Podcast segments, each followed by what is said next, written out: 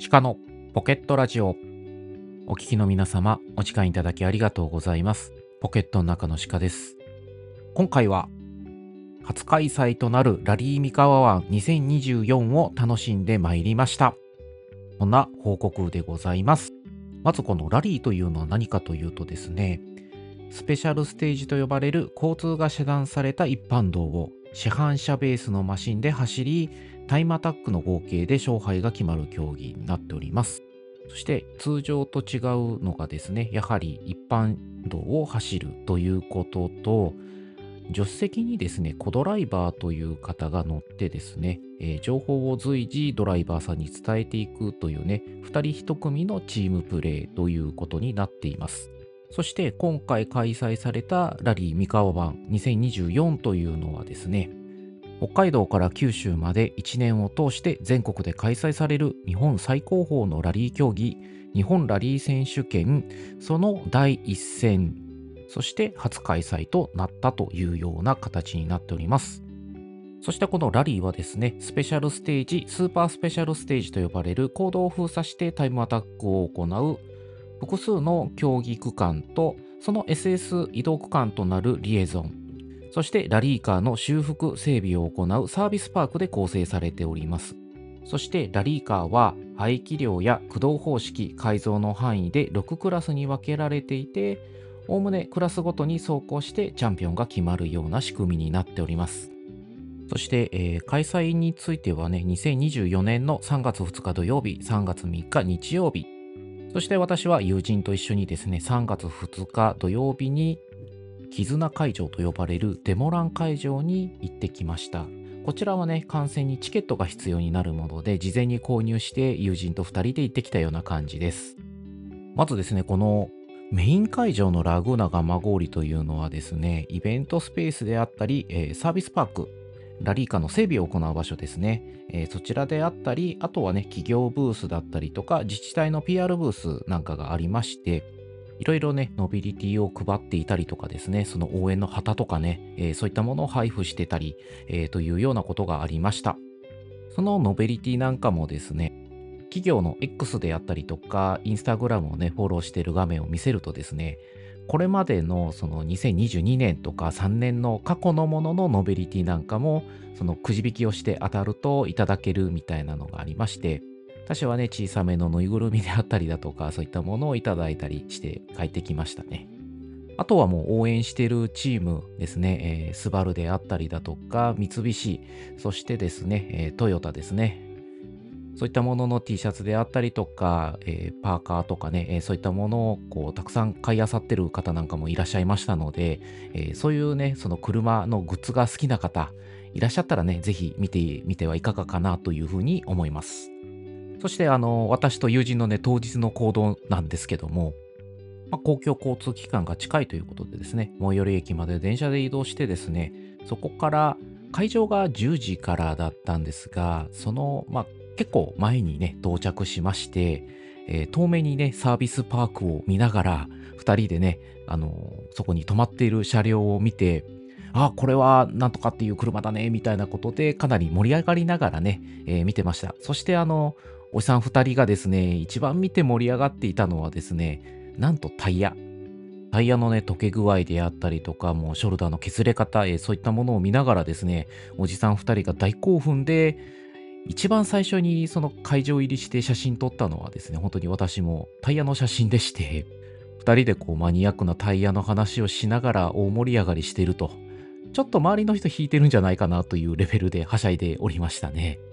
そして遠目に見えたのはですね、もう旧車のカテゴリーに入るようなアルファロメオ、ちょっと型式はわからないんですけどね、えー非常にかっこいいなというふうに2人で言いながら見ていたりとかですね、その後ろ側にはですね、えーポルシェ911のね、また古い車両が2台止まっておりまして、あー、渋いなという感じでね、2人で喋っていました。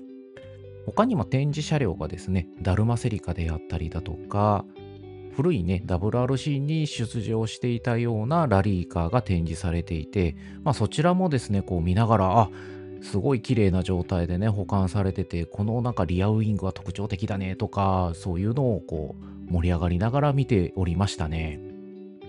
そしてデモ欄についてちょっとですね、お話をさせていただこうかなと思うんですけども、えー、こちらはね、グラベルといって、えー、未舗装路で行われたものになります。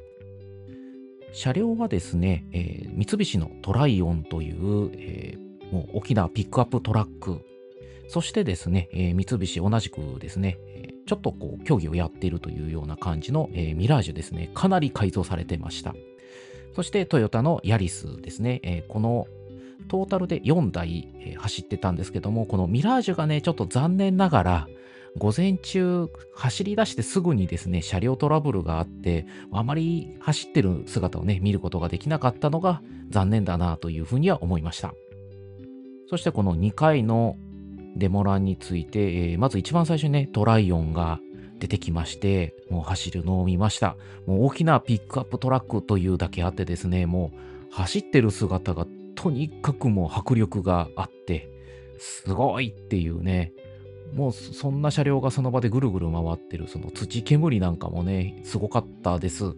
で、まあ私もね、友人もちょうどいい感じで風上に立ってたので、まあそこまでこう、砂ぼこりのね、影響を受けることもなくね、こう、もう興奮しながら写真を撮ったりとか しておりましたね。そしてもう本命がですね、このトヨタヤリスこちらはですね、全日本ラリー選手権ではラリー2という規定のものになるものが、えー、一番上のクラスでね、走っていたようなんですけども、この当日デモランで使われた車両がですね、なんともう一個上のね、えー、ワールドラリーチャンピオンシップというもので使われているラリー1規定、そのラリー2のものの規定よりももうワンランク上の改造が施された、えー、まあ、見れるね、最高峰のレベルのラリーカーによるデモ欄を見ることができました。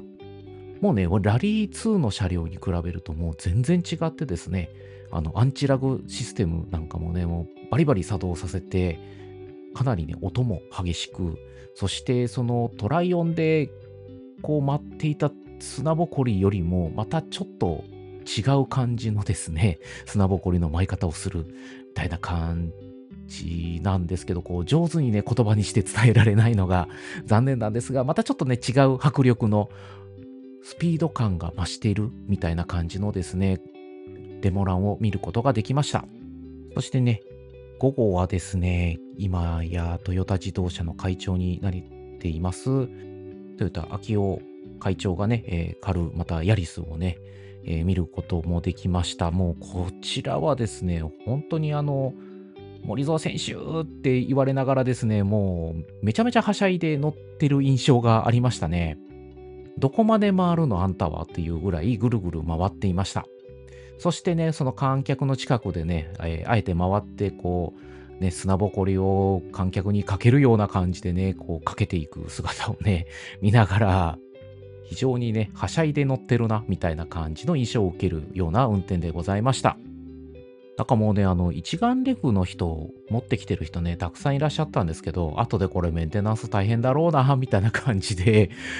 思うようなね、感じでしたね。ほんとただただそれはね、見てて楽しかったです。そして風が冷たくて寒かったので、もう何か風邪ひいてるんじゃないかということで心配にもなりました。そしてね、このデモランについてはですね、結構一部切り取られてという感じでですね、トヨタイムズの YouTube チャンネルの方で配信されておりました。私もね、帰ってから見たような感じです。そしてこの中継自体ですね、もし興味ありましたらですね、ラリー三河湾ライブという YouTube チャンネルがございますので、そちらの方をご覧いただければですね、今のタイミングでも中継を見ていただくことができると思いますし、あと他にですね、実際に実況もされながらね、見ることもできます。そしてこの今回のね、売りについてはですね、ドローンを飛ばして上空からもね、しっかり見ることもできますので、かなり見応えがあるようなね、動画になっていますので、ぜひご覧いただければと思います。まだまだね、ちょっと語りたいことありますけども、もう10分になってしまいますので、えー、そろそろね、失礼させていただきます。このポケットラジオが配信されたぐらいのタイミングからですね、私が現地で撮った写真というのをいくつか X の方にポストさせていただきますので、ご覧ください。それでは失礼します。